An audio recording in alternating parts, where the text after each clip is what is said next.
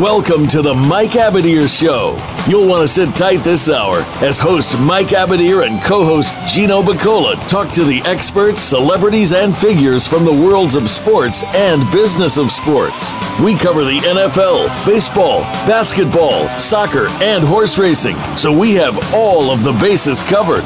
Now, we just need your participation. Here is your host, Mike Abadir. Welcome to the Mike Abadir Show. This is your host, Mike Abadir, and I am joined by my amazing co host, Gino Buccola. Good morning, Gino. How are you, my friend? I'll take amazing. Uh, good morning. And uh, yeah, I mean, it's morning for me. I, I, probably would have been sleeping another four or five hours if we didn't have the show to do today. I'm more of a, a, a night guy than, uh, than an early afternoon gentleman. But uh, I'm excited for, uh, for the guests this week. I'm going to talk to Josh Booty. Uh, being a, a Trojan fan like I am, uh, I was uh, watching John David Booty and was rooting for John David in some huge years uh, at USC. And man, when I was just looking up some stuff about Josh uh, to talk to him, he has lived a pretty cool life, huh? Hasn't he? Um, Hasn't he? just just done a little bit of everything. We'll, we'll have him on in a minute and talk to him, but he came up his family, um, they're just a huge football family involved in coaching.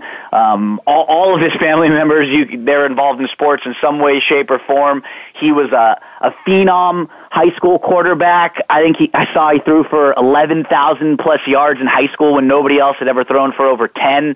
He defeated or he uh, was awarded a lot of um, a lot of accolades going up against Peyton Manning uh, going into uh, like his senior year of, of high school. He got drafted into MLB, and as you were mentioning, it was what the highest signing bonus ever at that point when he got drafted.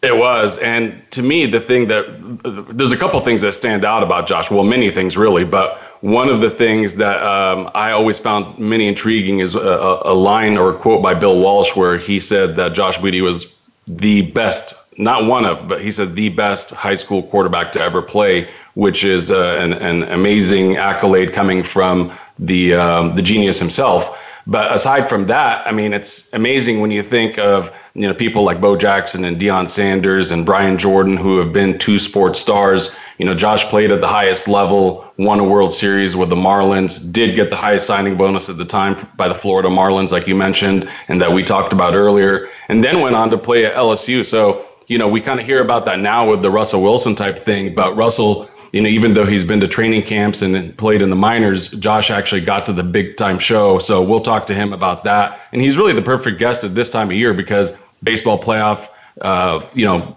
run is, is really heating up at this moment in time. We'll talk about that a little bit with the schizophrenic Dodgers and the Indians win streak and who he likes for the World Series. But college football is heating up. The NFL I don't know if heating up would be the right word. So we'll yeah, we'll, get, right. we'll, we'll, we'll get Josh's warming opinion. up at a slow pace. Yeah, I mean, it's better to have football than no football, but um, this this week in particular, it's an it's an interesting week. There are ten road um, ten road favorites this week, and if you look up and down the slate, I only found one game where you you can probably say both the teams playing have played good games in the two weeks so far we've had, and that's uh, the, the Falcons Lions. Other than that, we're, we're going to be looking at a lot of teams who've played bad in, in one of the two weeks so far, and we just haven't seen very many consistent teams all the way through. The the, the play level has not been very good, um, but I mean, we're going to bring Josh in. We're going to talk about all this in just a minute. Yeah, well, let's let's do that right now. Our next guest as we've already set up a little bit, is one of the best athletes really in the last 25 or so years. Major League Baseball World Series winner with the Florida Marlins, NFL draft pick after he played a stellar career at LSU. He's played with the Cleveland Browns, with the Seattle Seahawks, the Oakland Raiders. Josh Booty is our guest. Josh, how are you, my friend? I'm getting to the age where I've been out of out of sports for the last five or six years, and man, I, I, I still feel like I can play. I wish I was. I wish I was in uh, in mid season form uh, like these guys in the NFL right now. But I, I appreciate you guys having me on the show, man. It's always a pleasure to talk to you and to hang out with you. So this is going to be fun. Hey, the pleasure is all mine. It's an honor to have you. And you know, you, you would mentioned kind of a little bit of a layoff and having not played for a while, but you actually did do something interesting a couple years ago. For those who don't know, you were involved in a reality show through the Major League Baseball MLB network, and you actually won the yeah. competition. Why don't you tell us about that before we kind of dip into your yeah. history for a little bit? Yeah, it was kind of a cool deal. Um, I don't know if the listeners, if many of them know a, a little bit about golf and the big break, but it was like the big break for Major League Baseball Network. They wanted to do a reality show where there was a competition reality show, and it was coming off the uh, off the summer of R.A. Dickey winning the the Cy Young as the first ever knuckleballer. So it was it was something that had never happened before. No knuckleballer had ever won the Cy Young, and it happened that year. R.A. Dickey just had a wonderful year, 20 plus wins Yep. Uh, and and pitched unbelievable. And it was the knuckleball that really won him the Cy Young. So Major League Baseball Network had an idea of, hey, let's bring in because it's a short arm motion when you throw a knuckleball. And there's Ben Wakefield and Charlie Hough and Tom Candiotti and the Niekro brothers. There's only been a handful of guys, Steven Wright now uh, in the big leagues in RA, but uh, that have thrown the, the knuckleball successfully. Usually, uh, you know, it's fastball, curveball, slider, change, and Yep. And uh, you know, it's so it's a completely different pitch. It's uh, it's so unorthodox, but it's a short arm motion, and so they had this idea to bring in quarterbacks because you know if you watch a quarterback's mechanics, it's all short arm motion throws. So you know they don't get to wind up. Now there's been a several NFL quarterbacks wind up. One comes to mind, Byron Leftwich. You remember he had that big wind up. It kind of like a baseball pitcher because you can take your you can take your time on the mound, right? But with a knuckleball. Yep it doesn't work like that. You've got to really be like a catcher. You've got to you've got to you've got to kind of come up close to the ear, and it's got to come out weird. You cannot throw with uh, with with tons and tons of velocity the knuckleball. So you've got to take the spin off the ball. So it's a short arm throw, and they thought quarterbacks would do well in a in a uh, in a reality show. So they brought in a bunch of former quarterbacks. There's five or six of us that competed in like a big break type of a reality competition show, and I ended up winning the show. I think Doug Flutie went the furthest along with with a guy named David Greene who pitched it. I mean, who played quarterback at Georgia uh, and played in the NFL some, and myself, and and uh, I was able to knock those guys out. But I, I was the only guy with real baseball experience, so I did have the upper hand. The Diamondbacks signed me after the show. I was I was actually throwing it pretty good. I kept the spin off. I could get people out and went to spring training several years ago with the Diamondbacks, the big league camp. So it was quite a it was quite a uh, experience for me. I'd never been that nervous before in my life. I I I, I only had been throwing the knuckleball for about a month to get ready for the show, and then I guess two months. You know, I won the show, and then a month later, I'm standing there on the mound against Bruce Bochy and the San Francisco Giants pitching in a big league spring training game, and I've never been so nervous in my whole life. Isn't that something? And did you pitch in high, high school as well? Because you know everybody knows that you were a defensive whiz in the infield and and, and a pretty darn good hitter. But were, did you ever pitch in high school?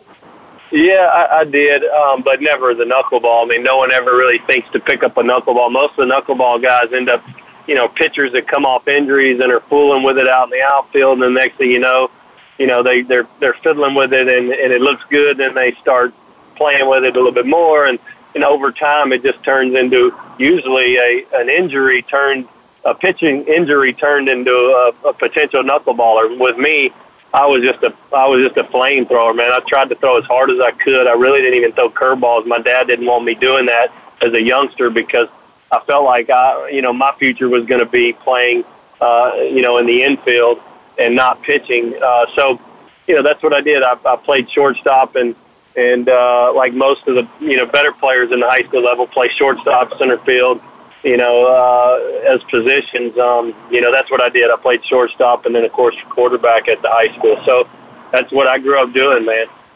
Well, we we started with the end or the end of, of your professional career with the Diamondbacks. Let's go back to the beginning. And, and you know, Gino and I were talking about this before we got on the air. How was it that you decided between baseball and football? I know you had uh. major college football programs from around the country making offers, and you also had the signing bonus kind of dangling for you as well. You obviously loved both sports, excelled at both sports. Yeah. But what went into that final decision to go with baseball? And obviously, we're going to transition into how you decided to go back to football. Sure. Um, you know, it was it was, you know, I guess I was 18 years old. It's you know, at that point in your life, you're like, you know, every little thing matters. It's the biggest deal in the world. You don't think about anything that else is going on around you. I just, you know, I'd committed to play football and baseball at LSU, and I was really growing up. Baseball was always my favorite. Uh, my dad played college football. He didn't play baseball, but uh, the neighborhood kids and the people that I associated with growing up were they were all baseball guys. So football wasn't a big part of my life until uh, until high school, and my dad opened up a, a private Christian school called Evangel Christian in Shreveport, Louisiana, who's you know won a lot of titles now and even won a USA Today national championship. But before that, man, I was a baseball player. They got me to go out and play high school football because they were gonna, they said they were going to throw the ball every down, put me in a like a, a deep shotgun.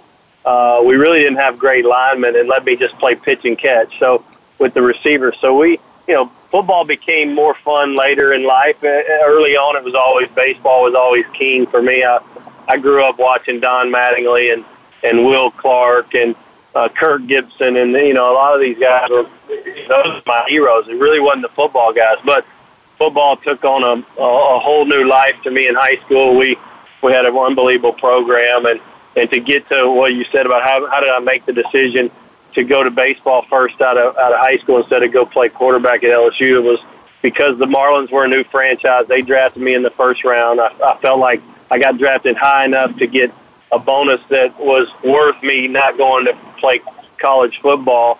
And uh, I had some major league call ups in my uh, uh, my agreement or in my deal with the Marlins, and they were and they were a new franchise, so there wasn't a whole lot of stacked prospects ahead of me. So I figured I could get to the big leagues really fast um, by signing with the Marlins, and of course, uh, and go and try to you know go after my dream of playing in the big leagues. That was what I always wanted to do since I was little. So I, there was just really no way that I could not sign with the Marlins because of the opportunity that they really presented me, and them them being a new franchise. And you know, in the NFL, you're always three years away from from uh, the NFL once you leave high school because you've got to go to college for three years. I knew I could get to the big leagues really quick. I thought with the Marlins, and I was teammates, and I, I hate to be long-winded, but I was teammates with Alex Rodriguez in the uh, U.S. Olympic Festival, and he played short and I played third, and he batted third, I batted fourth, and he was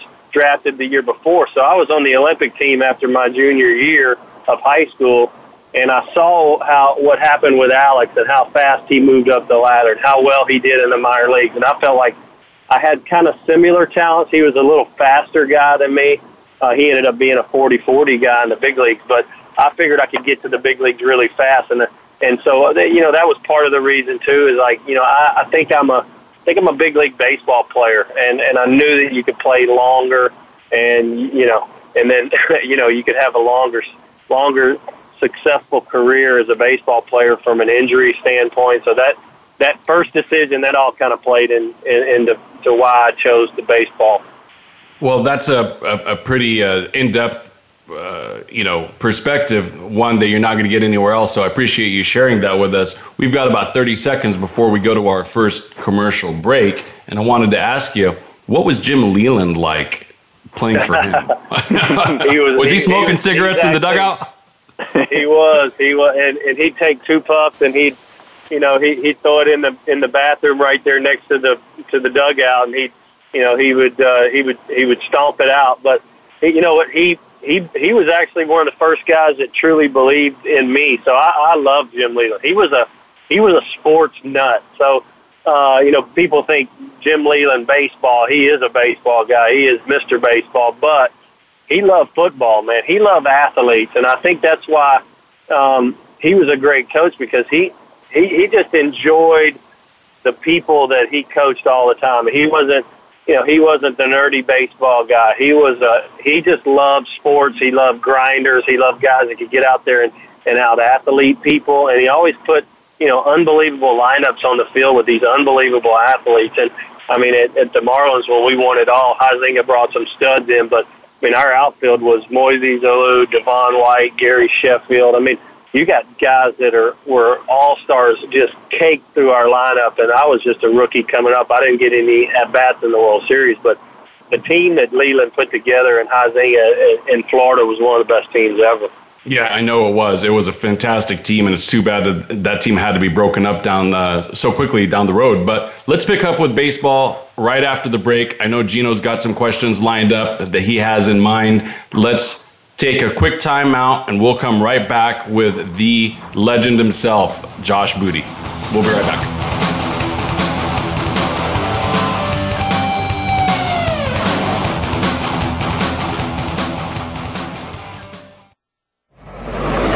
Your internet flagship station for sports, Voice America Sports. Life is complicated, and sometimes we all need a little help, but don't have the time for a full hour long session or don't know who to turn to. That's where BetterHelp comes into play. With BetterHelp, I can get matched with one of over 2,500 licensed and approved counselors and therapists and get help anytime, anywhere, totally private. For a flat weekly fee starting at $35, I can connect with my counselor via text, chat, video conference, or phone, which is great for me because I'm always on the go. And I can go back to previous sessions whenever I want want through my secure account from anywhere in the world. It's a great feeling to know that help is there, affordable, private, and convenient to my schedule. We all can use a little help. Visit betterhelp.com forward slash VA health and register for free. You can try it for seven days without being charged on your credit card and get matched with a licensed counselor usually within 24 hours. Get BetterHelp today at betterhelp.com forward slash VA health. If you're looking for more information on firearms and the shooting sports, check out Taking Stock with Kelly McMillan. Kelly is the owner of McMillan Fiberglass Stocks with over 40 years of experience. Now he's ready to share some industry luminaries and their perspectives with you. If you're interested in firearms, whether it be for shooting, for fun, competition, hunting, or self defense, Kelly is here to share his wisdom and experience. Listen live for Taking Stock with Kelly McMillan, Fridays at 11 a.m. Pacific Time, 2 p.m. Eastern Time on the Voice America Sports Channel. If you think you've seen online TV before, let us surprise you. VoiceAmerica.tv is online now. The leader in live internet talk radio has done it again. Multiple channels, a state of the art viewing experience, live and on demand programs streaming 24 hours a day. It's exactly what you want, when you want it. VoiceAmerica.tv. From health and wellness to business, sports, and everything in between. Discover our new world. Visit VoiceAmerica.tv now and experience the future of online television. VoiceAmerica.tv.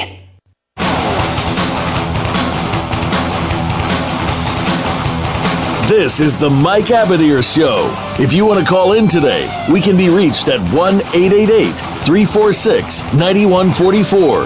That's 1 888 346 9144. Or send an email to Mike at the MikeAbadirshow.com. Now, back to this week's program. Welcome back, everyone. We are proud to have with us Josh Booty here. You could also tweet us at Mike Abadir, A B A D I R, at it's Gino, it's me, Gino B. I always mess that up. Uh, for Gino Buccola or Josh Booty at Josh Booty 10. So we where we left off was regarding your relationship with the Florida Marlins and the belief that skipper Jim Leyland had in you. And that was a fascinating time period in your life, winning World Series. Talk to us a little bit more about what it was like hitting big league pitching, and was it what you thought it what you thought it was going to be?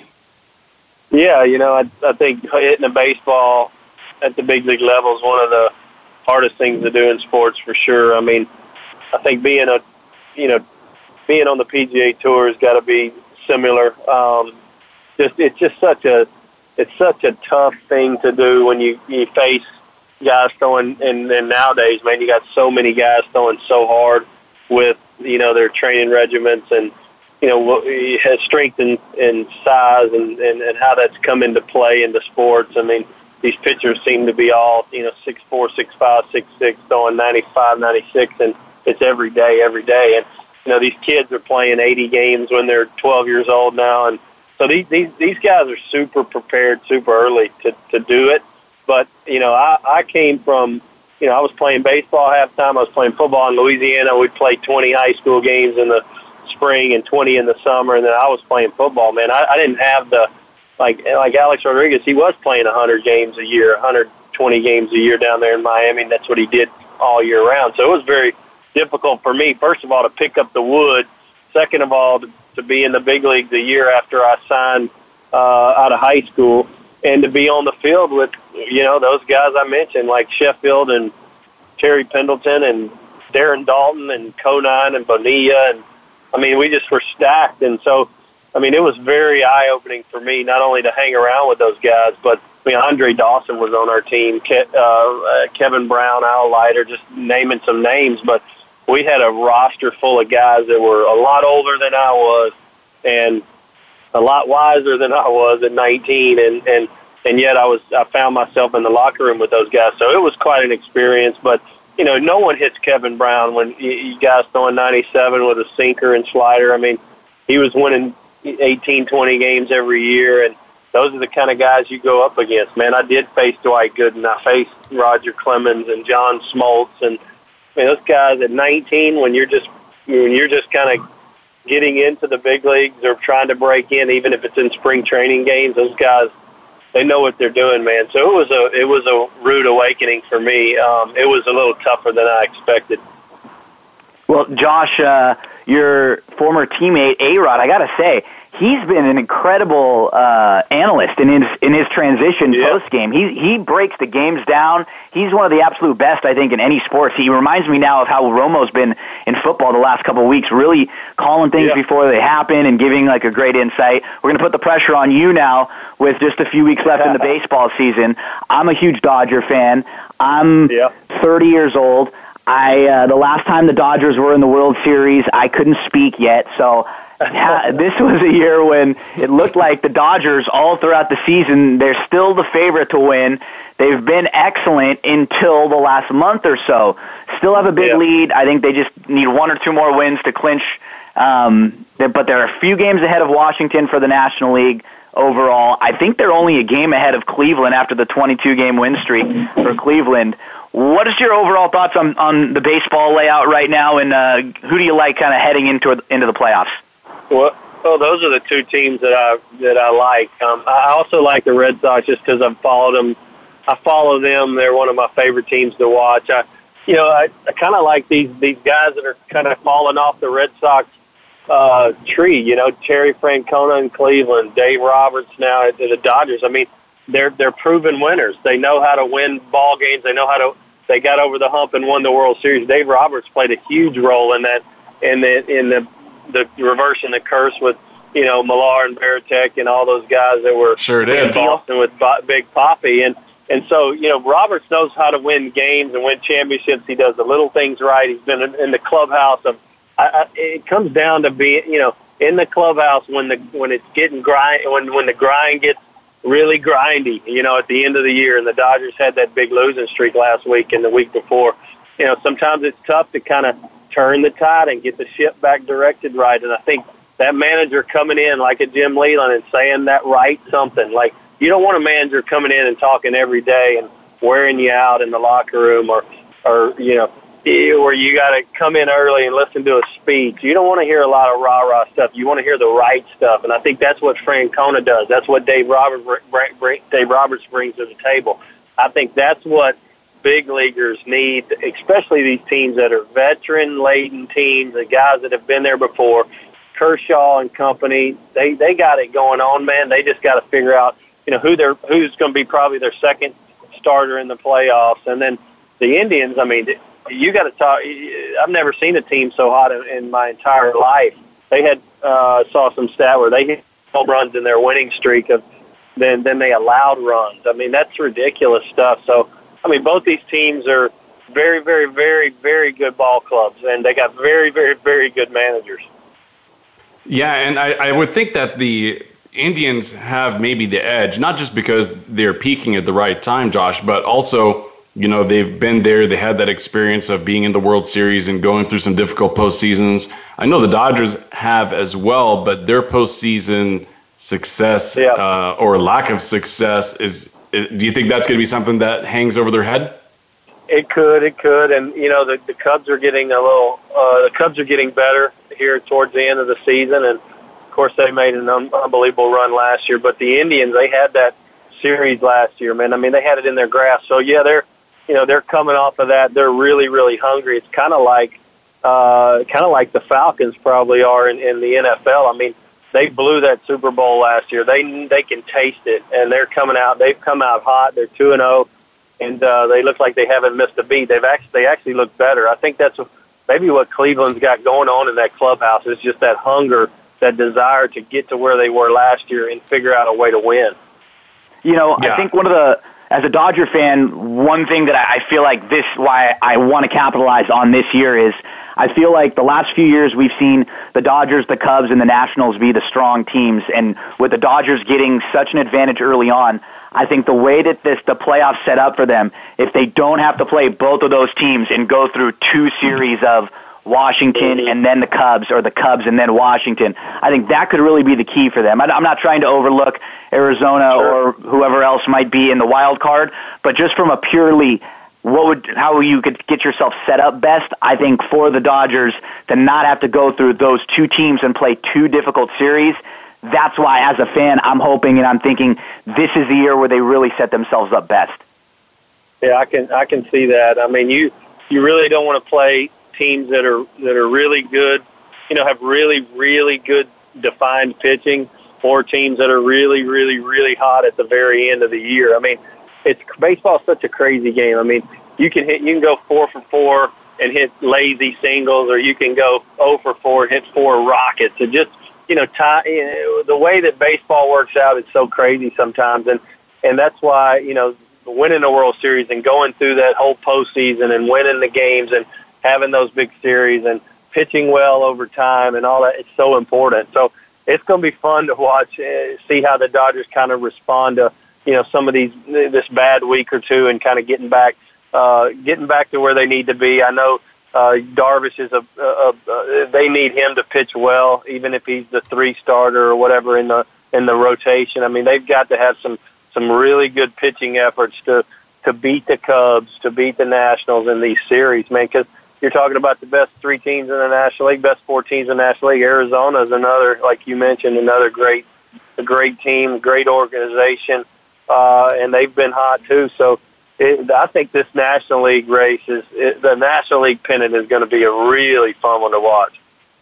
Yeah, I agree. I think both, you know, both leagues. It's going to be a fantastic postseason, and uh, hopefully we can bring you back and, and, break down some of those matchups once they become set. I've actually got a couple of emailers asking me some questions. We've got a couple of minutes before we go to break, so um, they obviously want us to uh, go back to your college football roots at LSU.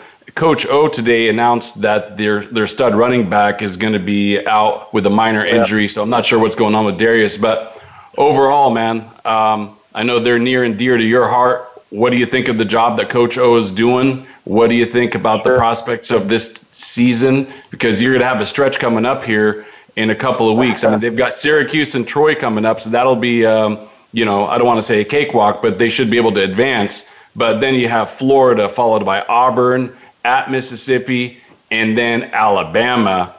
Tough stretch. Yeah, it is. Um, you know, I think Coach Orgeron is doing a, a good job, and this is the reason that I, I believe it. He's he's he's going to recruit well, and he's got two solid coordinators. Uh, Aranda, the defensive coordinator, Matt Canada, the new guy from Pitt that he hired uh, this offseason that is his offensive coordinator.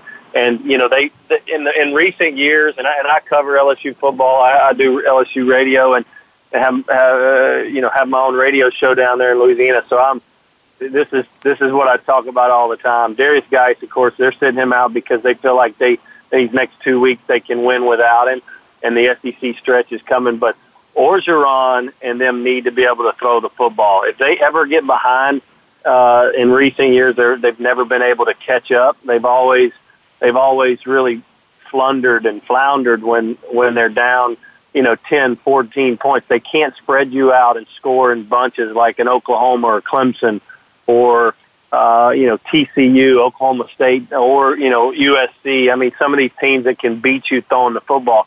LSU hadn't recruited the types of quarterbacks because it's not been their identity in the last five years that can hurt you in the pass game. So they can't play uh, pitch and catch uh, out wide, and that really hurts them. They can, however, or they have, however, been able to line up and steamroll people unless they go up against teams that are similar in size and speed and strength, and that is Auburn, that is Florida, that is Alabama, and then those games get really testy. And then if they get behind, there's nothing they can do. So I, I think that's their biggest test is how can that passing game progress enough to where they can be balanced enough to win the big ball games. That's great insight from an LSU insider. We're up against a break, but when we get back, we want to cover a little bit more on the college football side. We'll start with USC and then transition to the NFL. Do you have time for one more segment with us, Josh? Yes, sir. Let's do it. Outstanding. Then, everybody hold tight. We'll be back with more football talk with Josh Booty right after these messages.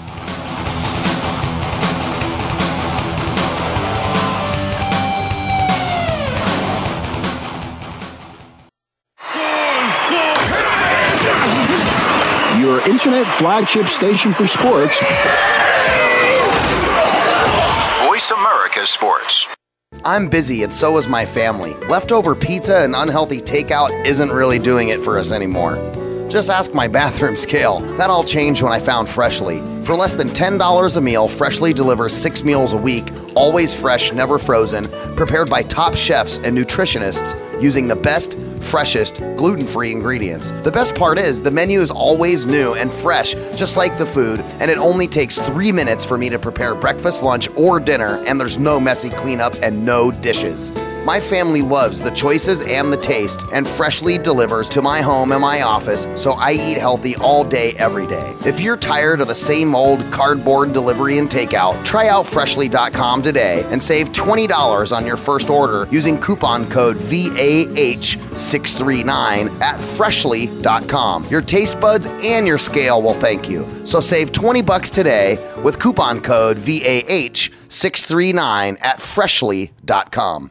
Okay, sports fans, here's your opportunity to discuss football, America's favorite sport. On an annual basis, millions of people attend, watch, and listen to football, both pro and college. Ray Ellis Sports, an internet talk radio show, was developed with the fan in mind. Join host, former Philadelphia Eagles and Cleveland Browns strong safety Ray Ellis on Voice America Sports every Tuesday at 1 p.m. Pacific for exciting, interactive football discussions from the fans' perspective. Tune in every Tuesday at 1 p.m. Pacific to Ray Ellis Sports right here on the Voice America Network. And let's talk football. Become our friend on Facebook. Post your thoughts about our shows and network on our timeline. Visit facebook.com forward slash voice America.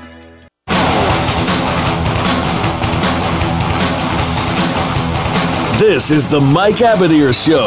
If you want to call in today, we can be reached at 1 888 346 9144. That's 1 888 346 9144. Or send an email to Mike at the Mike MikeAbadirshow.com. Now, back to this week's program. Welcome back. We are with college football and NFL insider Josh Booty and we were just talking about LSU and what they can expect over the next Jim. and MLB. And, well, I mean, if I, I, I could keep going, right? Radio guy, TV guy, reality show guy, MLB insider. He does it all, and he does it all really, really well. So let's uh, let's continue with the college football conversation. I know Gino is a diehard USC fan. I'm, I would not be surprised if he names furniture and pets after uh, SC Trojan type stuff. So I know you wanted to to spearhead this conversation, Gino. What what what what are some of the things that are piquing your interest about SC? All, hopefully uh, John David's doing well. I was a huge fan of, of uh, John David. He was awesome over Thank here for us. But uh, we survived the big scare this weekend. The Trojans did with Texas. Texas played really, really well. Who do you see? Um, where do you see things stacking up towards the, the top? You know, it's a lot of the usual suspects this year. You know, you have Bama, who looks good. Oklahoma looks good. Uh, Clemson. Who, who to you look like the teams that you think are going to be hanging around at the end of the year? Yeah, I mean, I think there's a there's a handful. I mean, I think there's six or seven teams. Penn State looks like they're playing great team football. Um, you know, Ohio State took it on the chin. Michigan's a little young, so uh, you know, out of the North, I like Penn State. I think uh, you know, off the East Coast with Florida State's quarterback going down, you got to think Clemson and what they've been able to do with Bryant, kind of picking up where Watson left off. Uh, they're scoring in bunches and they play great defense. They shut Auburn down a couple of weeks ago. They shut Lamar Jackson down last week. I mean, uh, Heisman Trophy winner from a year ago. I mean, they look solid as it gets. And Dabo Swinney now, it been in the championship the last two years. They've got a great shot at going uh, right back. I think they're closing the gap on Alabama a little bit this year. Uh, of course, in the SEC and in the South, I do like Bama because of their just really the strength and size of their team, and and Nick Saban is the the X factor of all X factors, and he was my coach in college, and I know how prepared those guys are each and every week, and and how balanced and well that you know they run the football, they play great defense. They're like the the Ravens back when Ray Lewis was in in Baltimore and Ed Reed. I mean, that's the kind of football Alabama plays, and it's so tough to to play them if you, especially if you have to play them week in and week out, like uh, the LSU's and the Auburns and the SEC West teams, Arkansas, A and M. I mean, it's just they're such a juggernaut, man. It's so so Alabama, and then I like you know out, out west I like SC, but you know of course I love SC because my brother played there, and I and I going back to Pete Carroll and Carson Palmer and all those days, Reggie and all. I love SC, man. I mean, no one likes them more than I do, but um, there's just some inconsistent play there. And Texas, they stopped the run when you when I thought that Texas wouldn't be able to stop the run last week. I was at that ball game. It was one of the best games I've seen in in quite some time. But it was some sloppy play. A lot of a lot of drop balls uh, by USC receivers. Some great plays too in the ball game. Ronald Johnson and Stephen Carr are probably the you know maybe the best backfield tandem in college football. So I like the guys at Georgia too. I I, I don't want to fail to mention Sony Michel and um, uh, the other kid there at Georgia. I forget right now, but I think those you know the backfield's awesome. Sam Darnold uh, just can present everybody with just tons of problems if they get hot and they play pitch and catch. I don't think anybody on the West Coast can beat SC. So those would be you know those would be my three or four teams along with Oklahoma or Oklahoma State. And Hopefully that Bedlam game at the end of the year will, will mean a ton to the college football landscape. Hey, and let me jump in here, by the way, guys. Let's not sleep on one team, and that's the Washington Huskies. You know what's really interesting about them is that they've got a really tough matchup this weekend against Colorado in Colorado. Both teams are 3 and 0. But I'll tell you what, when you look ahead at their schedule, guess what team they don't have on their regular season schedule this year? USC. USC. so I, I, don't I don't see Washington getting beat, but then again, I've said that so many times with the crazy Pac-12, and then you have a 55 to 51 shootout, and you never know what happens, and a team gets knocked off. But don't sleep on Washington. I, I agree. I think you know you look at the head coach there too, and he's man in college the head coach makes such a big difference, and he's such a solid guy, head guy there that I don't think there's going to be a lot of slip ups there for Washington. I think they're going to play sound, solid football week in, week out. It's just you know the Pac-12's got some good teams in there, so you got to got to play your schedule, man, and then you're going to probably get an SC at the end of the season. So for them, it's going to probably boil down to you know that final game, and then where their you know how their wins looked and and different things uh, of that nature, and if there's you know, uh, uh, who who has no losses? Who who are the one loss teams out there? Because um, I, I I think out of the Big Twelve, Oklahoma, Oklahoma State, TCU at Oklahoma State this week's a great matchup. Uh, not a lot of people are talking about that in TCU, but TCU's got an experienced quarterback in Kenny Hill. They're scoring like 50 points a game. So is Oklahoma State. That thing's going to be a barn burner. But TCU is a team that I'd watch out for. They got great defensive linemen, great corners that's going to be some good football this week.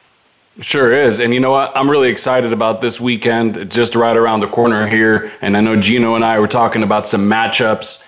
Gino, what college football games intrigue you from a point spread perspective? And maybe we can get Josh to chime in on what he thinks. Actually, I'd rather talk a few NFL point spread games if you don't mind, because this was a really and that we we keep forgetting, Mike. We feel like we have five hours sometimes, and the show goes by I know. so quickly. It goes um, by so fast. Um, but what I thought was interesting this week, Josh, there are ten road favorites in the NFL. Wow. And it's so early in the season This is when, you know, Vegas is still having a tough time figuring out what the right betting lines are. We actually have the Browns favored on the road at Indy. That just gives you an idea of what Vegas thinks of Indy right now, playing with uh, Tolzien and Brissett. Will probably be starting still with no luck. Um, you mentioned a team that I want to want to talk a little bit about, the Falcons. Seems like the real only marquee or one of the, the marquee matchups this weekend is the Falcons at the Lions. Two 2 0 teams. We saw the Lions get a win on Monday Night Football. They're quietly 2 0. Falcons are a three point favorite at the Lions. Vic Beasley's out six to eight weeks, but Atlanta yeah. jumped back with a really good game last out. They kind of dominated the Packers through. Green Bay is a little bit banged up.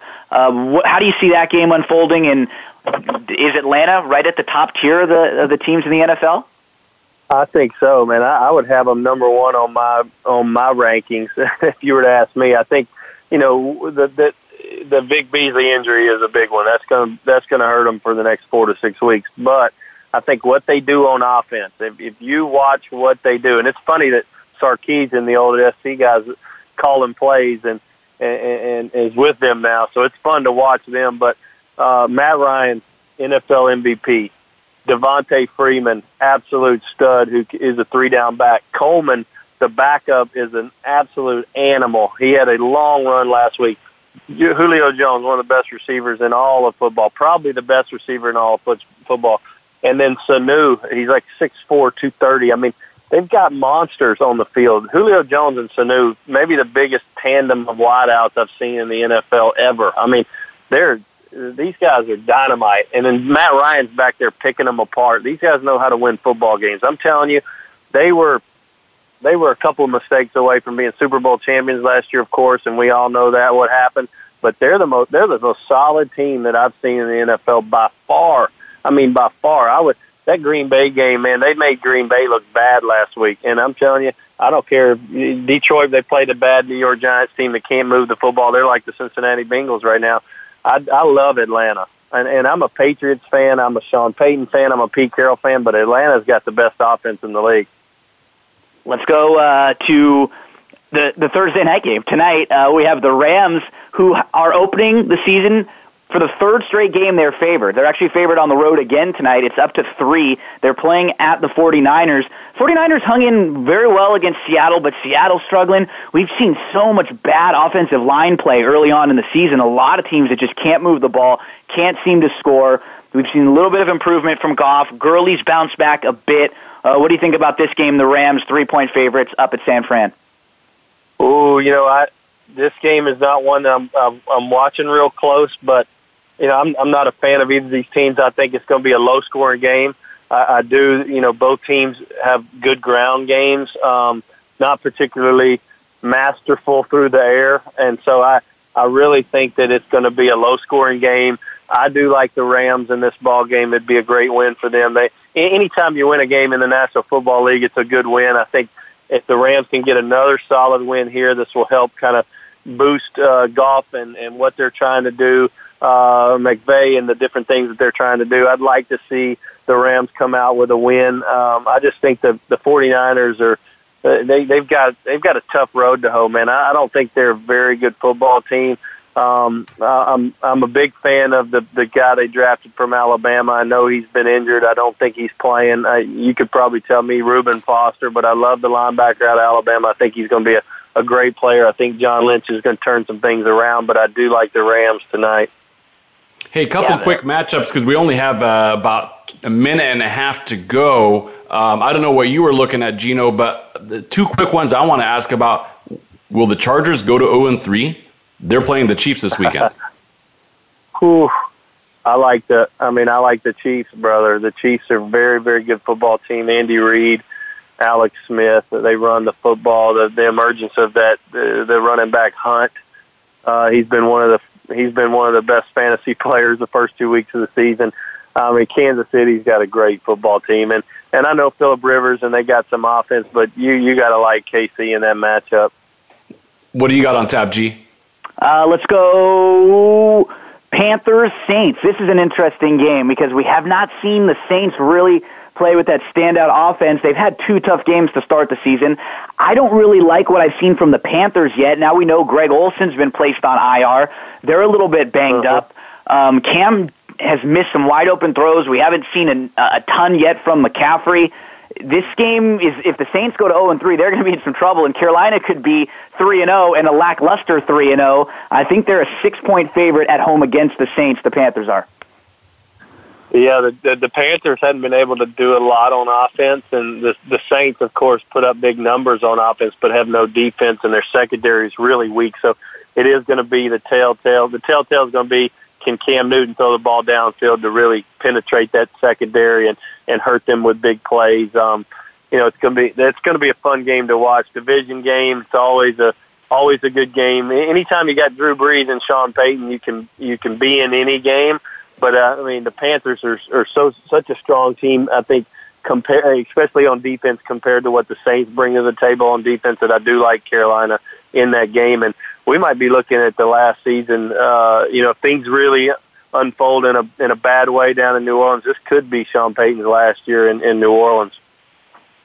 Hey, I've got an email from Mike in Gilroy, and he's asking, "Do you have any locks this week?" And maybe we already kind of covered them, but anything uh, jump out at you? I'm gonna let y'all go with that one. I, I don't really know. I, I'm not looking at the lines right now, but uh, maybe Gino can answer that. Yeah, we'll, we'll hit a few more when uh, when in the next segment after after uh, Josh gets off with us. Um, but uh, I think you have to survive uh, the airport, is what I heard. That's right yeah, I'm headed into LAX right now, so I'm I'm all over the place this morning. But dude, I, I really enjoyed doing the show with you guys, man. You guys are awesome.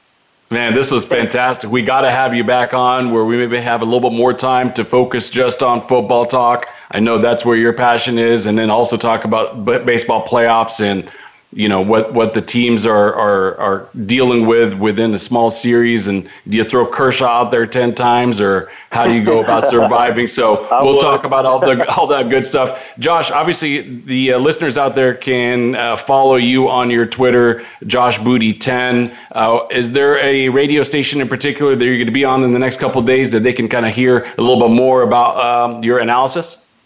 Man, I'm I'm on SB Nation Radio. Um, a national show called The Franchise, and then I also do a couple of Louisiana shows on ESPN Radio called The Ticket. Um, and they can get that app, The Ticket Sports Radio, and that's I have my own show in Louisiana. I'm fixed to launch a fantasy football uh, show as well, podcast, but I haven't done that, and um, so it, it, it it's kind of hard to follow me actually. But if you get on SB Nation Radio and, and look for the franchise or look for uh, the ticket sports radio in Louisiana, you can hear me there. There you have you also it, guys. mentioned before you go uh, a couple of relief, um, uh, relief, I guess, fundraising things you were involved in. Is there anything that you want to mention or plug? Man, I, I'm not. I'm not involved with one or you know over another. I, I'm just trying to help out. I'm trying to actually put some deals together to really bring some some you know some things down there to uh, Houston area and then in the South Florida. There's a real need there, and then and then uh, also had some friends in Puerto Rico that you know there's no there was no power yesterday, and I don't know how long that's going to last. So just really praying more than anything for these people and trying to help them get some stuff down there to uh, you know to, I guess kind of mitigate the all the stuff that's been happening down there. And, and Texas man is just was just hit so hard. People don't really realize it, but you know hundreds of thousands of homes ruined where people are have had to to, to uh, you know change up their life and and so it's a it's a really tough time. I mean, the, these disasters have been have been horrible for the U.S. Oh, amen to that. We'll we'll definitely keep all of them in our prayers, and if there's any cause in particular or organization that does good work that you're involved with, you know, please let us know, and we'll get that message out there. In the meantime, Josh, thank you so much. This has been a lot of fun. We definitely appreciate it. Have a fantastic weekend. Go LSU, Thank go you. SC, and uh, we'll we'll talk to you soon, Josh. Uh, thanks, guys. I appreciate you guys having me. A lot of fun. Absolutely. That's Josh Booty, everyone. Thank you very much for uh, uh, participating in that conversation, Josh, and we will talk to you soon. We will be right back after this short commercial break.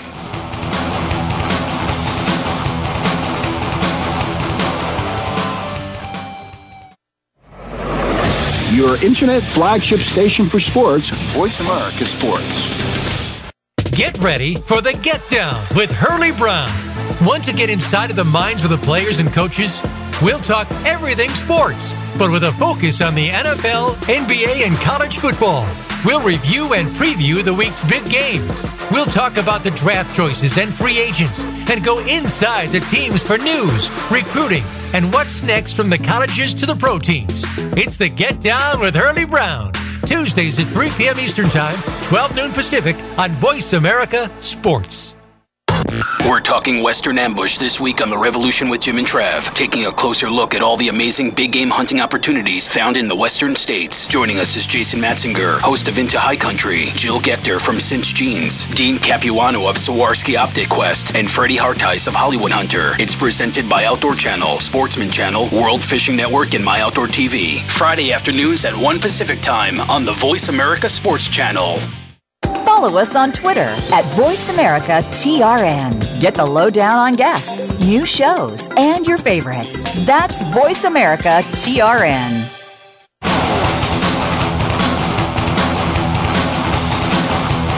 This is the Mike Abadir Show. If you want to call in today, we can be reached at 1 888 346 9144. That's 1 888 346 9144. Or send an email to Mike at the MikeAbadirShow.com. Now, back to this week's program. Welcome back, everybody. That was a treat for us to be able to spend a few minutes with Josh Booty. I hope you guys all enjoyed it as much as we did. For the last few minutes of the show here, we want to talk about a few NFL games and also end with what we've customarily been doing, which is expecting a lock of the week racing wise from Gino Buccola. So, Gino, I'm looking at this slate of games. They're complete dog ish, if you know what I what I what I mean. I didn't know what you were Um, going to say there. I was like, what are you allowed to say? Yeah. you know, before I get beeped out here, um, you know, there, you know, we have a lot of listeners that are looking at these games, whether it be from a fan's perspective or a point spread player's perspective or a fantasy football perspective. A couple of the matchups that I found to be interesting, let's just say from a point spread perspective, is the Bucks are going into Minnesota but Bradford is out. Now Minnesota looked pretty good in week one against the Saints. How good they are, we don't know because we don't know how good the Saints are. The Bucks looked pretty good in their first game, which was last week because their week before was postponed due to the hurricane. So the Bucks going into Minnesota, road game for the Bucks and the young team led by Jameis. What do you think about this matchup? Um, I'm not finding a spread for it. I think, Um, yeah, I think it's it's right now the ones that I've seen that have that are up, it's even, but I think they're holding out on the line because they don't know about Bradford because that's going to change the way that this this line is. Um, he was a limited participant at practice on Wednesday. I'm actually hearing that he's trying to play. Um, he, he got involved a little bit. I just don't like anything I'm hearing on the Minnesota end, though. So I would definitely go to our man Adrian Ross's team in uh, in Tampa. Tampa, they just beat down the Bears in Week One, and they have weapons. Their defense forced three first half turnovers. They forced another one with their special teams. Mike Evans, DeSean Jackson. He's going to be. You could see that him and Jameis were just a bit off with the, hit DeSean. They they had one or two big passes that they just couldn't quite connect on. But I think this is a very very good team. They're only going to get better in a couple weeks when Doug Martin comes back. So yeah, for me, I would play Tampa in this game heavily. If it's anything close, I would play Tampa. I think they deserve to be favored eh, with or without Bradford because if he's banged up at all, Minnesota needs they need Bradford to play as well as he did in Week One for them to be a good team. And if they don't have that kind of an effort from him defensively, uh, they're they're good, but I just don't know if they're going to be able to score enough points to to compete. I could see this being like a low scoring game, especially if Bradford's not playing, where they're both just kind of. Um, you know, running the ball, and it's you know it's between the tackles kind of game. So I would I would go Tampa here. You know, this league is a league of uh, matchups and quarterbacks. And two games that I found interesting before we get to your horse racing analysis are the Seahawks at the Titans. You know, we got Russell Wilson and Mariota over there. That's in Tennessee. And then I think the best game of the weekend is going to be the last game of the weekend, which is the Sunday night game, Oakland Raiders at the Redskins. Uh, you know, you got Carr and Cousins. So, what do you think about those two matchups? Uh, Tennessee versus Seattle. Tennessee right now is a couple point favorite. They're at home. Uh, Jimmy Graham didn't practice Wednesday with an ankle sprain. The key for Seattle is they got to protect Russell Wilson. They gave up 10 quarterback hits.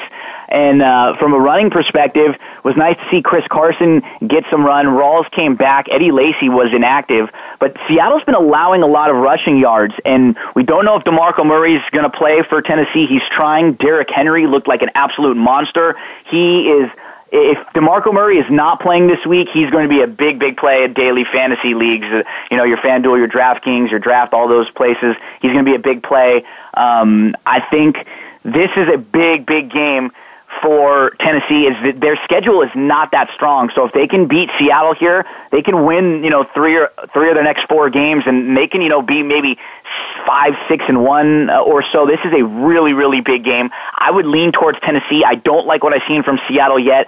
Seattle is generally the type of team that starts to peak towards the end of the year, the middle of the year. They rally, and I think that's going to be the case. They'll still make the playoffs in a weak division, but we're going to go Tennessee here at home. And if okay, and Gino, let me, let me you're playing let me interrupt, Henry. Let me interrupt because we got 30 seconds. Give us the Raiders Redskins winner and then give us the Parx winner. Raiders look like one of the best teams in the NFL. Keep an eye on some of the injuries. Rob Kelley, Jordan Reed, both questionable right now for the Redskins, and Marshawn Lynch is, is dancing. I think uh, I think the Raiders are going to be good play of the weekend for you, Mikey, at Parx. It's on Saturday. We're going to go to race number nine. It's the five American pastime. This horse comes in from SoCal. I know him well for Bob Hess and Kent Desormeaux. There's not a ton of sprint speed in this race. I think the versatility for him will be key. Should be sitting just off the pace, uh, maybe third or fourth early on. American pastime. That's the number five in race nine this weekend at Parx. It's a big weekend with the Cotillion and the Pennsylvania Derby. Love it. Hopefully, some of our listeners can bang all of those plays, whether it be football, fantasy, or that winner that you just gave out of Parx. Thank you, Gino, for that. We thank Josh Booty for bringing it for a terrific interview. And most of all, we thank you all, the listeners. We will see you at the same time, same place next Thursday when it's just Gino and I covering all of the relevant issues and hot topics and more point spread talk and horse racing winners on the Mike Abadir Show. Thank you. God bless. Bye bye. Thanks for joining us this week for the Mike Abadir Show. Please tune in again next Thursday at 2 p.m. Eastern Time and 11 a.m. Pacific Time for another show with Mike and his co host, Gino Buccola, on the Voice America Sports Channel. Have a great week.